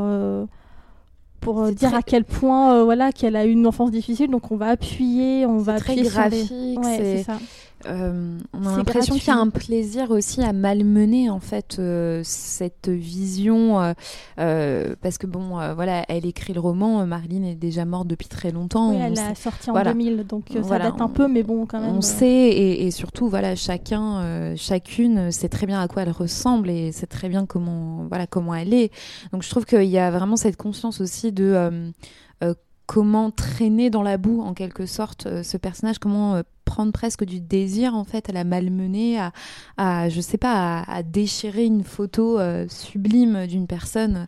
Enfin j'ai lu pas mal de choses sur le fait que c'était écrit vraiment en hommage avec amour etc moi je trouve que c'est tout l'inverse. C'est-à-dire que vraiment j'ai eu des, des et si je l'ai pas fini c'est aussi pour ça j'ai eu vraiment des des, des presque du ressentiment en fait envers euh, ce livre où je me disais mais quelle atrocité de vouloir traîner dans la boue euh, une personne qui euh, voilà quand on regarde un peu déjà sa vie c'est assez triste comme ça pour en plus prendre ce plaisir là et c'est un peu euh, on devait le faire à la fin mais on profitons de la, de la conversation de l'énergie de la conversation pour le faire. Mais quand on regarde un peu les œuvres qui ont été faites par la suite c'est des biopics des films des séries etc ça n'arrive jamais en fait à faire autre chose que ça. Et c'est juste montrer, ah, vous voyez, la personne souriante, toujours trop belle, que vous voyez à l'écran, bah, en réalité, derrière se cache une réalité plus sombre. On a vraiment l'impression que c'est une émission euh, euh, bas, de bas étage de, euh, d'enquête policière où derrière les apparences, en fait, ça se passait comme ça. Comme si, en fait, elle pouvait elle pouvait pas être ces deux personnes à la fois et comme si euh, voilà enfin en- surtout qu'elle a pas choisi non plus entièrement d'être cette personne dire ces, ces Non, rôles qu'on lui a proposés euh, J'ai l'impression que et euh, ses soi-disant proches entre guillemets et euh, tous ceux qui l'ont connue ont un peu aussi euh, ont, adoré la diaboliser une fois qu'elle est morte en fait. Et vraiment, je sais, enfin, je, ne l'ai pas lu donc je ne sais pas à quel point c'est déroutant, mais il y a, y a sa demi-sœur qui a écrit une auto, une biographie sur euh, sur Marilyn et du coup où elle parle que tout, tout ce qu'elle disait sur son enfance, sur les difficultés, sur euh, la violence qu'elle a pu subir, euh, c'était euh, du chiquet en fait. Et du coup, c'était juste pour avoir l'empathie de, de ses fans. Donc voilà, il y a vraiment tout un côté malsain autour, autour d'elle avec sa mort, où du coup, j'ai l'impression que du coup, on a essayé de profiter aussi de la notoriété pour se faire de l'argent sur son dos. Et euh, il y a vraiment ça. euh, pareil pour ses écrits. Du, coup, euh, sur son testament, tout ce qui était écrit sur, son, sur ses, journaux, ses poèmes, etc., sont revenus à Lee, Strasberg et sa femme. Et du coup, après sa mort, ils ont décidé de les publier. On ne sait même pas si elle était consentante pour que ses écrits se retrouvent dans des livres un jour. Donc il y a vraiment tout un côté malsain autour de ça qui, euh, même si c'est intéressant de, gratter un peu l'image euh, iconique de la star hollywoodienne et de voir qui elle était. euh, qui elle était en- entre parenthèses parce qu'on peut pas vraiment savoir qui elle était mais il y a aussi tout ce côté malsain où du coup on essaye de la diaboliser pour dire ah bah elle c'était une menteuse ah bah en fait elle, a fait ci elle a fait ça elle était dépressive c'est enfin il y a vraiment un côté assez euh, malsain. C'est quelqu'un qui, à la fois son corps et à la fois son, sa propre histoire ont été exploités et en fait on lui a complètement dénué euh, tout pouvoir finalement, euh, même après sa mort. Et c'est ça que je trouve assez, assez sinistre. Il faut savoir qu'elle est morte du coup le 5 août euh, 1962 du coup à Los Angeles. Et il y a tout un, un grand mystère autour de sa mort, c'est-à-dire qu'elle est décédée et on ne sait pas exactement ce qui s'est passé. Il y a eu 35 minutes entre le moment où il a eu- le corps a été découvert et la police est et où l'appel à la police pardon a été a été fait, ce qui fait qu'il y a tout un, un gap voilà entre les ça deux. aurait qui- été soit un suicide soit un on l'a suicidé en gros Voilà, c'est ça. C'est que soit c'est un suicide, soit c'est un assassinat qui serait lié à Kennedy. Et Soit c'est un justement, accident, enfin, on voilà, en fait, il y, a- il y a plein, plein, plein de théories, dont une qui se tiendrait plus ou moins, qui serait liée à l'endométriose, encore une fois, par rapport au fait que ça serait un accident, euh, un mélange de médicaments, etc. Mais je n'ai pas la réponse, donc je pourrais pas le dire. Mais ce que je voulais dire, Ah, c'est bon, que on aurait pu on avoir, aurait pu avoir un scoop. euh, non, on n'aura pas de scoop. Je suis désolée. Non, je suis désolée, on n'aura pas de le titre euh, scoop. on sait la vérité On sait la connaît la vérité. vérité. écoutez jusqu'au bout Mais tout ça pour dire qu'en 1973, donc quasiment euh, dix ans après sa mort, il y a eu un livre qui a été euh, une, une biographie qui a été publiée par Norma Meyer, qui était un, un, comment dire, un romancier, un écrivain qui euh, s'amusait beaucoup à, comment dire, à détériorer le rêve américain. Et euh, c'est un livre qui a eu énormément de succès, dans lequel justement il affirmait que euh, elle avait été assassinée par, la CIA ou le FBI en raison de sa liaison avec les Kennedy. ce qui démentira d'ailleurs plus tard. Mais je veux dire, même là, même sa mort, on n'arrive pas à lui laisser même si on ne sait pas, et en fait, peu importe, on n'arrive pas à lui laisser le pouvoir de son récit. C'est-à-dire qu'il y a toujours quelqu'un derrière qui viendra exploiter son histoire, son corps, son visage, euh, son enfance, enfin, peu Même importe. Pour son père, je sais qu'il y a eu des enquêtes pour du coup retrouver qui était ce père totalement inconnu. Et maintenant, si vous voulez avoir euh, l'image du père de Marilyn, parce qu'il paraît qu'il a été retrouvé, je ne sais pas la véra véracité vraiment de, des, des, trucs, mais en tout cas, il y a, y a, y a carrément un site internet qui a été créé pour tout savoir sur le père de Marilyn. Ça va jusqu'à ce, enfin, jusqu'à ce stade-là, c'est assez impressionnant. Euh, jusqu'où on va, euh, jusqu'où on va aller dans sa vie privée euh, pour déterrer euh, les possibles mystères qu'elle avait autour d'elle. Mais il y, a une obsession un peu, un peu étrange d'ailleurs. On tape Marilyn Monroe, on tombe sur des dizaines de sites internet très obscurs qui, euh, qui sont entièrement dédiés à Marilyn Monroe et qui connaissent littéralement le moindre détail, les moindres faits, les moindres photos, les moindres gestes. C'est à la fois des mines d'or d'informations, mais en même temps, je trouve qu'il y a un truc un peu malsain derrière à aller euh, à ce point, euh, à être à ce point obsédé en fait, euh, ben, par une femme avant d'être une star en fait.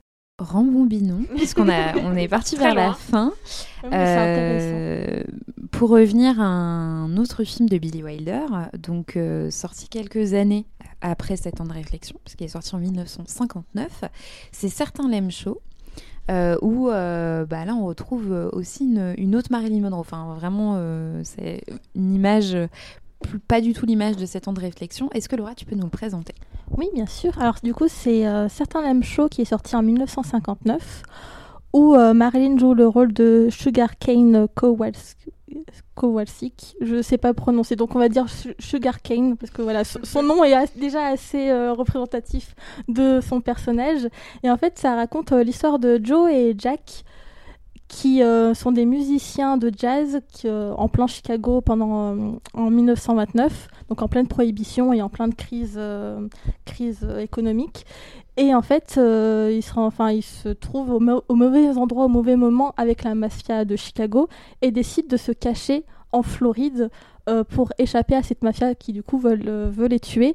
Et du coup, pour se, se, cacher, ils décident de prendre des vêtements de femmes et de s'incruster dans un, dans un groupe de jazz féminin qui euh, part en Floride pour jouer dans un hôtel. Et en fait, ils, du coup, ils deviennent, Joe devient Joséphine et Jack devient Daphné. Et du coup, ils vont se lier d'amitié et plus pas enfin plus par affinité euh, avec euh, Sugar Cane, qui est la, la, leader du, du, groupe parce qu'elle chante et elle fait du ukulélé. Forcément, c'est Marilyn, donc forcément, elle est mise en avant.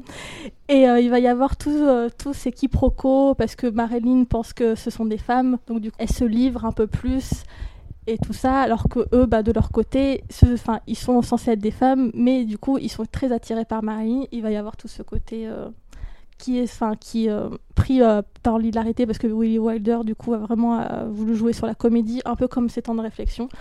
Et voilà, il va avoir tous ces quiproquos là jusqu'à arriver à un moment assez mythique où du coup où Daphné accepte de se marier avec un, un riche un riche monsieur et euh, quand il lui annonce la vérité qu'en fait ce n'est pas une femme, il lui fait mais personne n'est parfait.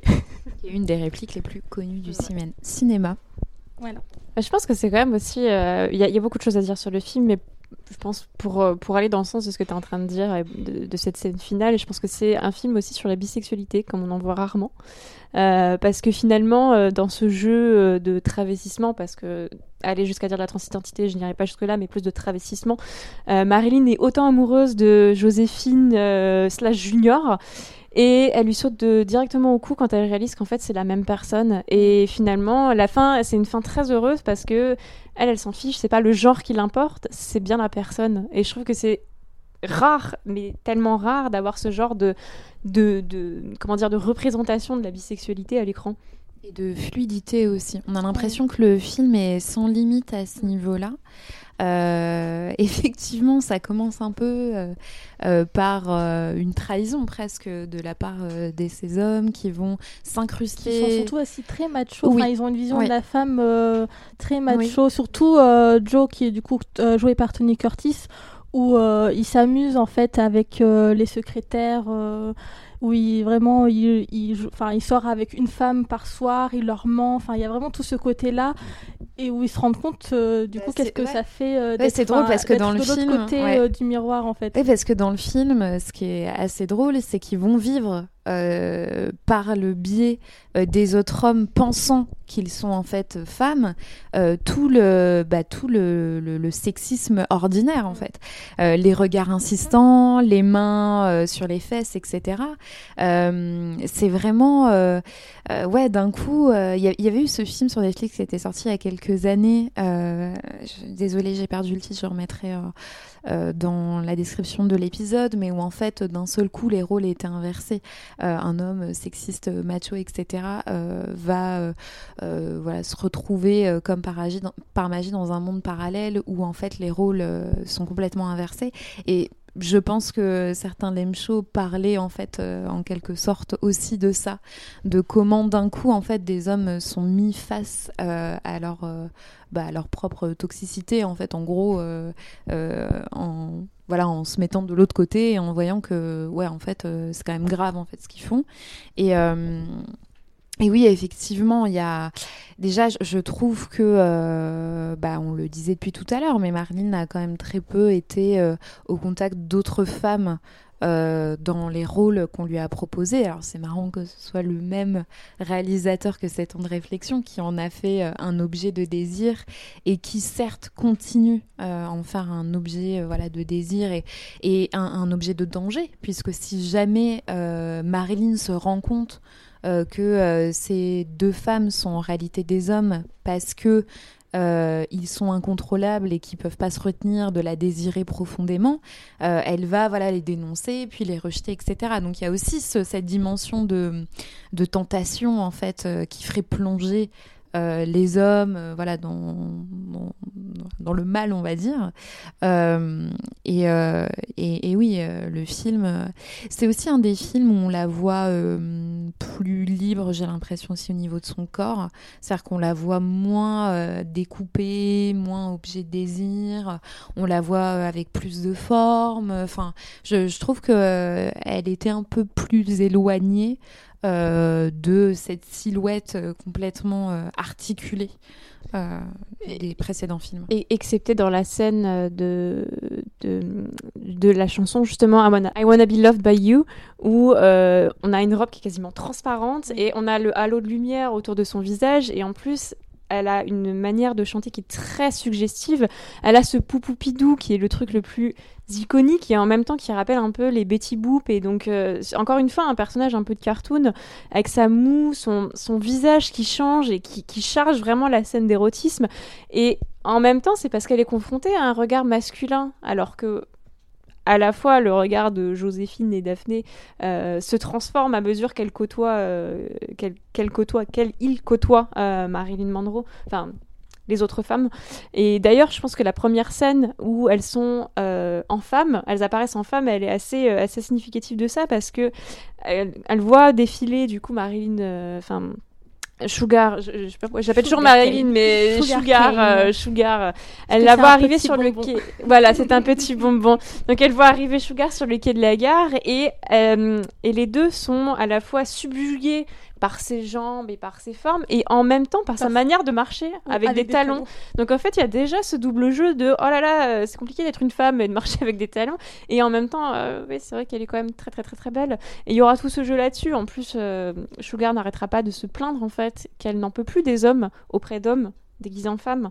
Donc il y a ce jeu, bon, très comique pour le coup, mais qui va quand même rester dans la tête de ces personnages au point que l'un des deux euh, va finir par se plaire en fait dans ce rôle euh, de femme et dont l'identité sera tellement fluide que finalement euh, même lui ne saura pas exactement là où il se situe mais il embrassera à la fois une identité masculine et féminine en même temps. Et c'est quand même assez fort de finir là-dessus alors que ça aurait pu avoir deux personnages qui soient confrontés à leur identité comme Joe l'est finalement en avouant être un homme et que ça se, ça se finisse mal. Et finalement, ça se finit très bien parce que peu importe le genre, peu importe la sexualité, en fait, tout le monde s'aime à la fin et c'est très beau. J'ai retrouvé le nom du film Netflix qui vient de me réapparaître. C'est Je ne suis pas un homme facile. Voilà, qui parlait aussi. euh, Enfin, non, pas aussi, c'est pas euh, catégoriquement lié, mais juste euh, quand j'ai redécouvert le film. Parce que pour la petite anecdote, c'est le premier film avec Marine Monroe que j'ai vu. J'ai eu la chance de voir avec Collège et Cinéma. Donc. Rendez-vous très important puisqu'on peut voir des, peut découvrir des films euh, euh, comme cela. Et, euh, et quand je l'ai revu là récemment, je me suis dit quand même que le, que le film, bah voilà, en inversant les rôles, pouvait se rendre compte de ça. Après, je trouve que c'est aussi un des rôles où on commence à voir vraiment la fragilité de de, de- des, rôles qu'on attribue à Marilyn Monroe, c'est-à-dire que c'est à la fois la femme fatale, la femme très belle et en même temps un peu fragile parce qu'elle elle apparaît comme alcoolique euh, dans le film. On la voit en train de boire euh, des fioles euh, en secret.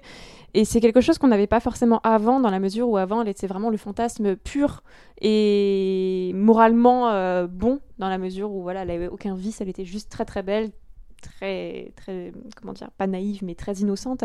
Alors que là, déjà, on voit que elle commence à avoir des penchants avec l'alcool, ce qui encore une fois coïncide avec ce qu'elle est en train de traverser, à savoir que en plus le tournage était assez difficile parce qu'elle avait énormément de retard. Je crois qu'elle était aussi hospitalisée sur ce tournage-là, comme sur beaucoup de tournages d'ailleurs. Euh, et elle avait du mal à apprendre son texte, ce qui fait que ça, voilà, euh, même avec toute la bonne volonté du monde, c'était quand même assez difficile à côté. Et on sent déjà que l'image de Marilyn se craquelle un petit peu, même au niveau de son rôle. Oui, et puis en plus, euh, enfin, encore une fois, c'est assez euh, intéressant le parallèle entre sa vraie vie et sa euh, et son rôle, parce que du coup, elle joue vraiment bah, une personne qui est un peu perdue dans sa vie, qui a, en plus, elle le dit à un moment, mais j'ai déjà 25 ans, donc elle est un peu comme comme si elle était en crise identitaire, où euh, justement, elle doit se retrouver avec un groupe de, de femmes, parce qu'avec les hommes, ça va plus. On, enfin, on le sait par la suite parce qu'elle le dit, mais euh, elle a eu des, euh, des relations avec des hommes qui se sont mal terminées. Donc il y a vraiment un parallèle, encore une fois, entre Marilyn, l'actrice, et Marilyn, la femme, qui se retrouve à l'image. Et oui, c'est, enfin, elle avait déjà un- comment dire, un- une réputation d'être difficile sur les tournages parce qu'elle demandait beaucoup à répéter les scènes pour arriver à une certaine perfection. Et là, c'est vrai que entre le fait qu'elle répète les scènes, le fait qu'elle soit en retard, le fait qu'elle ait dû euh, s'absenter euh, pour être hospitalisée, du coup, ça fait perdre beaucoup d'argent et beaucoup de temps à l'équipe. C'est vrai que du coup, on a vraiment, euh, on commence à avoir la, une, Marilyn qui est un peu fatiguée aussi des rôles, un peu fatiguée du monde de, enfin, de, de son, de son rôle d'actrice. Et euh, ça se ressent aussi un petit peu dans, dans, le, dans le film. Et surtout, en plus, dans son contrat, elle avait décidé qu'elle ne jouerait plus dans des films en noir et blanc. Et bizarrement, elle, elle en a enchaîné plusieurs par la suite, dont les désaccès dont on va parler après. Mais c'est surtout, euh, enfin, la, la, principale raison du noir et blanc, c'était parce que du, coup, euh, le maquillage pour Tony Curtis et Jack Lem- Lem- Lemmon euh, ne fonctionnait pas du tout en couleur, mais c'est surtout aussi parce que euh, elle, enfin, elle avait les yeux injectés de sang, enfin, on la, sentait vraiment fatiguée, et du coup, le noir et blanc, ça, enfin, ça, ça lisse beaucoup plus la peau que la couleur. Donc, du coup, il y a vraiment tout ce côté euh, où on la sent fatiguée et ça se ressent dans ses rôles. D'un autre côté, on a aussi, bah, du coup, des rôles un peu plus denses où on voit une autre facette de Marilyn, il n'y a plus la Marilyn entraînante euh, bah, qui est toujours de bonne humeur, qui a toujours euh, les beaux rôles. Là, on, a vraiment une Marilyn qui euh, se pose un peu plus, qui a, une, la, la fragilité se ressent un peu plus. Et là, on va, cette fragilité va totalement se déployer dans les désaccès, qui euh, bah, sont le dernier film qu'elle a fait. Et qui, du coup, on a vraiment une, une autre Marilyn Monroe dans ce film-là. Enchaînons du coup, Amandine, est-ce que tu peux nous présenter les désaccès de John Huston, sorti en 1961 Oui, bien sûr. Donc du coup, les désaccès, donc elle, retrouve John Huston, donc c'est un peu comme euh, si elle clôturait finalement une boucle dans sa filmographie, car les désaccès sera un- le dernier film de Marilyn Monroe. Euh, on est en plein dans les années 50, dans la ville de Reno, euh, dans le Nevada. Donc Roselyne est fraîchement divorcée et elle rencontre une bande de désaccès, donc un vieux cowboy, Langland, Guido qui est un mécanicien cœur brisé et Pierce qui était blessé par le- euh, au rodéo. Et ensemble, ils vont partir euh, dans le désert capturer des mustangs.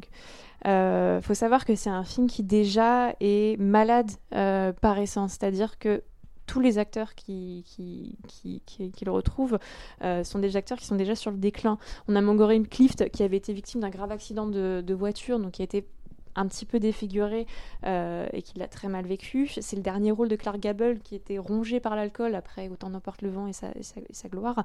Puis surtout, on a Marine Monroe qui est en pleine dépression, euh, qui consomme énormément de médicaments. Le tournage devait durer un mois et demi, il en durera trois. Et elle a énormément de retard et finit par être hospitalisée. Et puis, euh, le film connaît quand même un sinistre dénouement. À mesure où Clark Gable meurt 12 jours après le film et Marilyn Monroe décédera un an après la sortie du film en 61, donc en 62. Euh, c'est un film qui est d'une extrême noirceur, euh, déjà parce que c'est un film qui raconte la fin d'une époque, euh, à la fois celle de l'âge d'or, du coup, par ses acteurs sur le déclin, et en même temps des États-Unis qui se retrouvent en fait encore une fois dans, cette désillusion où l'époque des cow-boys finalement est totalement résolue, il n'y a plus de place pour ces, pour ces désaxés, littéralement, pour ces marginaux qui tentent de trouver un sens à leur vie dans un monde qui ne veut plus forcément de et hum, on n'a pas, enfin là, si on, trouvait que Marilyn Monroe était déjà dans une phase ou dans des rôles assez fragiles euh, dans certains lem shows, je pense que les désaxés, c'est à la fois son plus beau rôle pour moi, et c'est en même temps un rôle qui est extrêmement triste et extrêmement fragile, et qui raconte comment une femme très belle n'arrive jamais à être aimée. Et c'est tout ce qui. Ça résume toute la carrière de. Enfin, même toute la personnalité de Marilyn Monroe. C'est quelqu'un qui va lutter pour être aimé avec toute son innocence et sa spontanéité, mais qui va se faire ronger par la tristesse et la mélancolie parce qu'elle n'arrivera jamais à être aimée par, pour autre chose que par sa beauté. Et ça représente aussi tous les films dont on vient de parler, puisque on vous disait qu'elle était obligée de désir, mais à aucun moment elle n'est objet d'amour, c'est-à-dire qu'on ne la voit pas, euh, certes on la voit se marier, comme tu le disais tout à l'heure Laura, dans Les hommes préfèrent les blondes, mais effectivement déjà on ne voit pas euh, cet homme et à aucun moment on la voit vivre une grande histoire d'amour. C'est quand même assez rare d'avoir, euh, et ça on en parle quand même aussi beaucoup dans Sorociné, des lead féminins qui n'ont pas euh, de l'hydrôle masculin qui ne vont pas vivre une histoire d'amour. C'est-à-dire qu'elle vit une histoire de désir, un mauvais jeu de mots pour un film qui est actuellement sale, euh, mais elle ne vit pas une histoire d'amour. On la voit jamais être euh, être l'objet euh, d'une, je sais pas, de lettres d'amour, de d'une grande épopée romantique à aucun moment. Et c'est vrai que ce film, déjà, je trouve que Marlene est filmée avec beaucoup de respect et d'amour, contrairement aux autres films. C'est un des rares films où vous verrez, Marilyn en jean avec une chemise où elle est énormément filmée, son visage est filmé, rien que dans euh, sa scène d'introduction, il n'est pas question de son corps, c'est elle qui est mise en avant, je la trouve euh, personnellement au top en termes d'acting, euh, malgré tout ce que tu viens de dire Amandine, parce que je pense qu'on lui a laissé aussi l'espace et c'est ça aussi qui est tragique, c'est qu'enfin après toutes ces années de travail, on lui permet euh, de briller par euh, son talent d'actrice. Non pas qu'elle était mauvaise actrice avant, mais en tout cas, euh, je pense que vous avez compris l'idée et que malheureusement, bah, ce sera son dernier, en fait, la dernière fois qu'elle peut l'être. Et je me posais une question. Désolée, assez dramatique, mais je me disais, est-ce que si elle avait vécu encore longtemps, est-ce que on lui aurait permis aussi ensuite ce genre de rôle, c'est-à-dire des rôles où euh, on, la sent euh, plus complexe. Euh, et au-delà juste de la fragilité, parce qu'il est question aussi de fragilité dans certains autres films, c'est juste de lui permettre en fait une profondeur qu'elle n'avait pas eue avant. Bah, déjà, c'est un rôle qui a été écrit pour elle, euh, qui a été écrit par Arthur Miller, euh, avec qui elle a eu une liaison. Et c'est un rôle qu'elle a d'abord décliné avant de l'accepter. Et je pense que c'est ce qui fait que le, le, la fiction et le réel, finalement, se confrontent totalement dans, dans cette dernière, euh, dans ce dernier film. moi, moi, je trouve qu'il y a une scène qui est quand même assez révélatrice de ça et en même temps d'une profonde tristesse. C'est celle où ils sont dans un bar en train de s'amuser. C'est le seul moment où elle commence à retrouver un peu son sourire, où elle fait un espèce de concours avec une raquette où elle compte 1, 2, 3, 4, 5, toute la foule en train de l'acclamer. Et en fait, on se rend compte qu'elle n'a pas le droit à l'innocence parce que derrière elle, il y a quelqu'un qui va lui toucher les fesses. Et en fait, c'est vraiment la ramener à, ce qu'elle devrait être, c'est-à-dire un objet de désir. Et c'est ça toute la tristesse du film, c'est qu'en fait, même quand elle essaye d'être joyeuse, même quand elle essaye d'être elle-même et d'avoir en fait sa propre vie et, sa, et en fait, de retrouver sa propre innocence, en fait, il y a toujours un homme qui vient derrière pour lui retirer. Et c'est toute la tristesse en fait de son, de, de son histoire. Et, et voilà. Non, mais ouais, euh, c'est important de souligner euh, que c'était un rôle euh, écrit par Arthur Miller, qui du coup, ils étaient mariés à cette époque, mais leur mariage était sur le déclin. Et d'ailleurs, on a des photos de tournage, parce que c'était un des premiers tournages où une agence de photographie a pu avoir un, un contrat exclusif. Donc du coup, c'était l'agence Magnum qui est des photos euh, d'une beauté incroyable. on en partagera quand l'épisode sortira. Vraiment, les photos sont assez incroyables, surtout que l'agence Magnum n'avait pas des, des photographes euh, inconnus. Il y a Eve Arnold, qui est vraiment une grande photographe euh, de Hollywood. on a Henri Cartier-Bresson, je, je, pense que voilà, on, tout le monde le connaît au moins son nom. On a Ernst Ernst Haas qui lui euh, était euh, était là plus pour euh, filmer les paysages enfin photographier les paysages et les chevaux et vraiment je conseille d'aller sur le site de Magnum Photo pour voir c'est les les photos qu'il a fait du coup avec toute la scène où on voit il y a un rodéo où on voit aussi un moment où les personnages essaye d'attraper euh, des Mustangs. Et du coup euh, euh, a, a, photographié euh, ces moments du film et les photos sont incroyables. Donc voilà c'est vraiment assez intéressant du coup d'avoir ce, ce, genre de reportage photographique sur ce tournage qui était assez éprouvant pour tout le monde. Parce que comme tu l'as souligné du coup il y avait Clark Gable qui était vraiment sur le déclin euh, qui était très très fatigué, qui en plus a insisté pour faire ses, euh, ses cascades lui-même, et ce qui, euh, je pense, maintenant a, fait en sorte qu'il parte beaucoup plus tôt peut-être qu'il aurait dû partir. Il y avait Montgomery, Montgomery Clift qui était en pleine souffrance à cause de, son, de, de ses blessures et qui était aussi un peu alcoolisé, et Marilyn Monroe qui était totalement perdue parce que c'était un rôle qui était très très proche de de, sa vie. Ça commence quand même par un divorce où euh, le motif de son divorce, c'est euh, mon mari n'était pas assez présent. Et c'est exactement le motif qu'elle a, qu'elle a eu pour son premier divorce avec, euh, avec Jim Dougherty, avec qui elle s'était mariée à 16 ans. Donc il y a vraiment, enfin, Arthur Miller lui offre un magnifique rôle, mais d'un autre côté, c'est un rôle un peu empoisonné parce que ça, ça lui, ça l'oblige à se voir comme dans un miroir. Et du coup, je pense que oui, ça a dû être très compliqué euh, pour elle. Mais euh, du coup, il y a vraiment tout ce côté mélancolie euh, du film qui est assez très beau parce que le film en lui-même, enfin, il filme tous les paysages des États-Unis. C'est en noir et blanc, donc du coup, il y a un côté un peu morbide, mais d'un autre côté, y on a quand même ces grands étendues sauvages qui sont assez magnifiques. Le noir et blanc, bah, du coup, magnifie aussi les acteurs euh, qui euh, sont fatigués, qui en peuvent plus, mais d'un autre côté, euh, il y a une certaine beauté qui s'en dégage. Et euh, du coup, les photographies prises par l'agence Magnum sont assez incroyables et vraiment, euh, je vous conseille d'aller les voir parce que c'est hallucinant de, de voir des acteurs déjà au travail parce que maintenant, ça, on commence à avoir de plus en plus de de photos euh, sur les tournages, mais à l'époque, c'était quand même assez, euh, assez innovant en fait. Et surtout, euh, c'est l'une des premières fois où on voit Marilyn Monroe au travail, c'est-à-dire qu'on on a des photos d'elle sur les plateaux de tournage, mais souvent c'est des photos, euh, voilà, euh, je sais pas, voilà, exactement, où elle est maquillée, coiffée, etc. pour la photo. Là, on la voit avec les caméras, etc. Et on voit en fait ce euh, bah, tout simplement son métier. C'est des choses quand même qu'on a très rarement vu d'elle. Euh, C'est-à-dire que tout le monde va être capable de savoir qui est Marilyn Monroe, euh, voilà, tout ce dont on a dit avant. Par contre, on s'attarde quand même relativement peu sur euh, comment elle était en tant qu'actrice et qui, euh, on, a une fascination morbide, comme on le disait, pour qui elle était, euh, quelle était sa vie. Et, euh, et d'ailleurs, je pense que c'est aussi les prémices d'un Hollywood à scandale, un Hollywood à paparazzi, à, à tout ce qu'on connaît aujourd'hui d'Hollywood. C'est-à-dire, on connaît aussi bien la vie de l'acteur, ses prochains films, qu'avec qui il sort, avec qui il est marié, sur les tapis rouges, avec qui il vient, etc.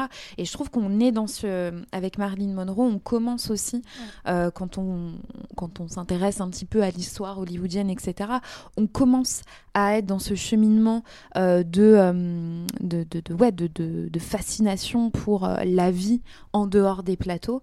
Et là, on la resitue en fait, on la recentre dans son métier et dans, voilà, dans, son, dans le fait qu'elle soit douée pour ça. Et juste avant de laisser la parole à Amandine, une de nos sources que, que, j'aimerais citer, c'est Marilyn Monroe Unappreciated. Unappreciation, pardon, euh, qui est justement un livre par Eve Arnold, euh, donc une photographe. Non seulement le livre est sublime parce que vous avez des photos, euh, la plupart sont déjà très connues de, de, Marilyn, qui ont été prises du coup par Eve, qui est une femme. Donc on a aussi ce regard qui est assez rare de Marilyn, une femme qui regarde Marilyn, et on sent que c'est des photos bien plus intime, mais pas dans le sens euh, intime, euh, on montre plus le corps, mais plus euh, intime, respectueuse et qui veut replacer Marilyn comme sujet et non pas comme objet.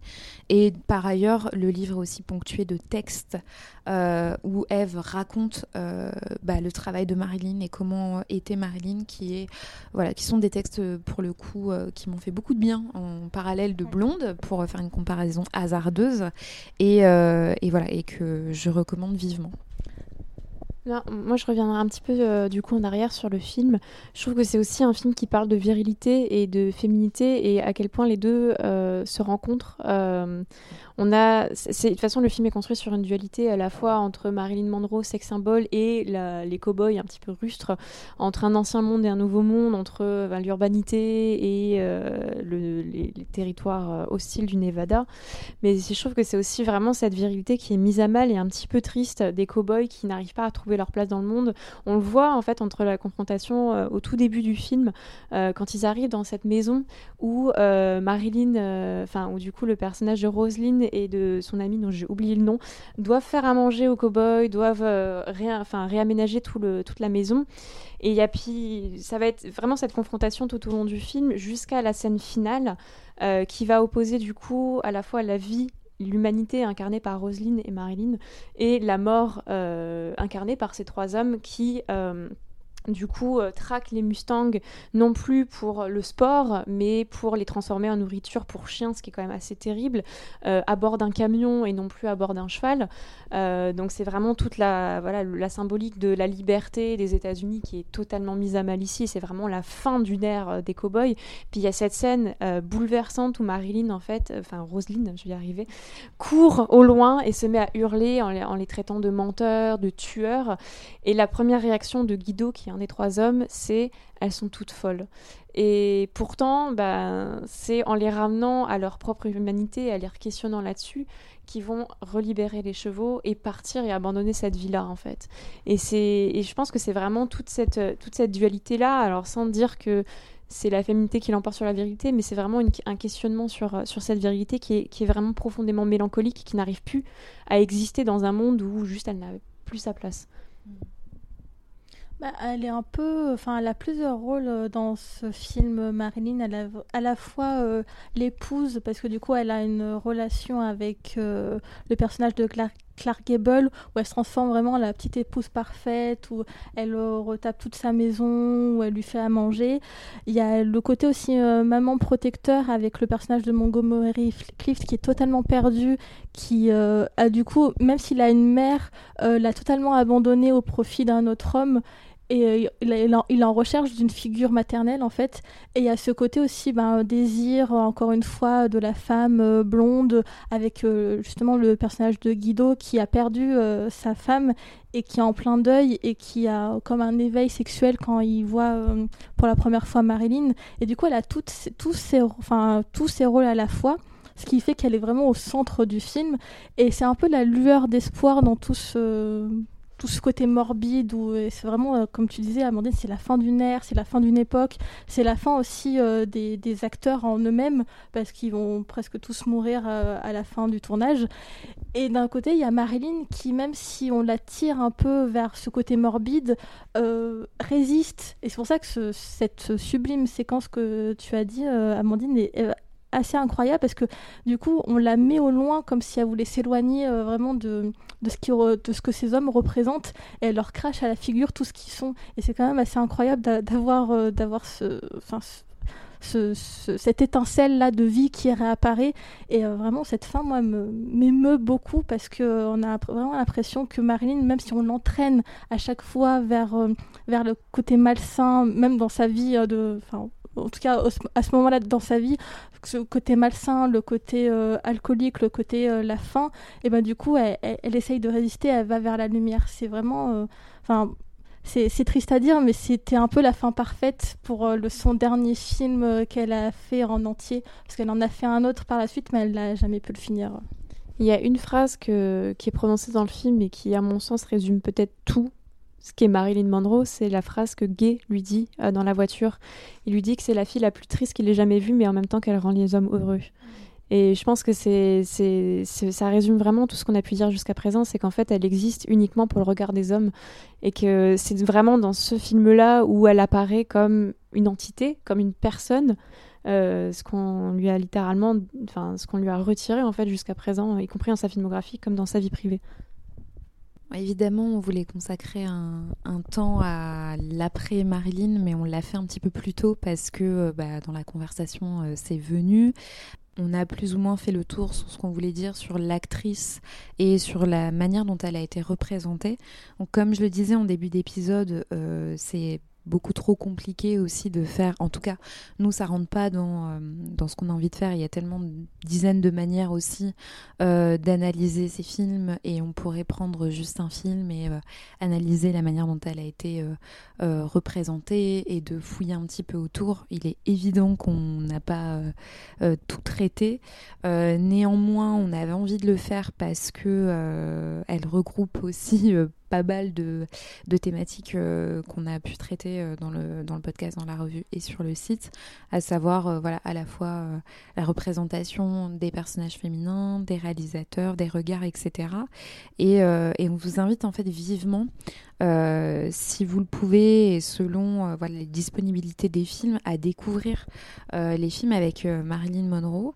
Même si vous dites bah, peut-être que c'est un peu daté, etc., parce que vous y trouverez une, modernité assez, flagrante et pour le coup qui va donner matière aussi à réflexion. On vous a évidemment, comme je le disais, listé toutes les sources, alors pas forcément des sources qu'on a directement citées, mais je pense notamment à, hum, un super podcast euh, qu'on a déjà pas mal recommandé sur les réseaux sociaux, qui est pour le coup un podcast en anglais, donc j'espère, enfin voilà, si vous n'êtes pas à l'aise, euh, voilà, je- j'en suis désolée, mais euh, euh, c'est un podcast qui s'appelle You Must Remember This, qui est un super podcast sur euh, justement euh, Hollywood, l'âge d'or hollywoodien, qui euh, avec euh, des épisodes centrés euh, sur euh, bah, sur des actrices et des grandes figures hollywoodiennes et il y a plusieurs épisodes sur Marilyn Monroe, mais là qui vont vraiment en détail sur sa vie, euh, etc. Nous, c'est un choix qu'on a fait, euh, mais euh, voilà, et on vous mettra aussi voilà, des articles euh, et euh, pas mal d'autres sources si ça vous intéresse, bien sûr. Euh, merci beaucoup, Amandine, d'avoir été euh, parmi nous. Avec plaisir, comme d'habitude. Merci, Laura. Bah, merci à toi. Merci à toutes et à tous de nous avoir écoutés. On espère que cet épisode vous a plu. Euh, évidemment, on vous invite à nous suivre sur nos réseaux sociaux. C'est toujours Sorociné. Vous pouvez également nous suivre sur notre site internet où là, on parle beaucoup plus d'actualité. On va traiter des films euh, qui sortent en salle, euh, des séries aussi. Euh, N'hésitez pas à aller faire un tour. Et on vous retrouve très très vite pour un prochain épisode. À très vite. À bientôt. Bye.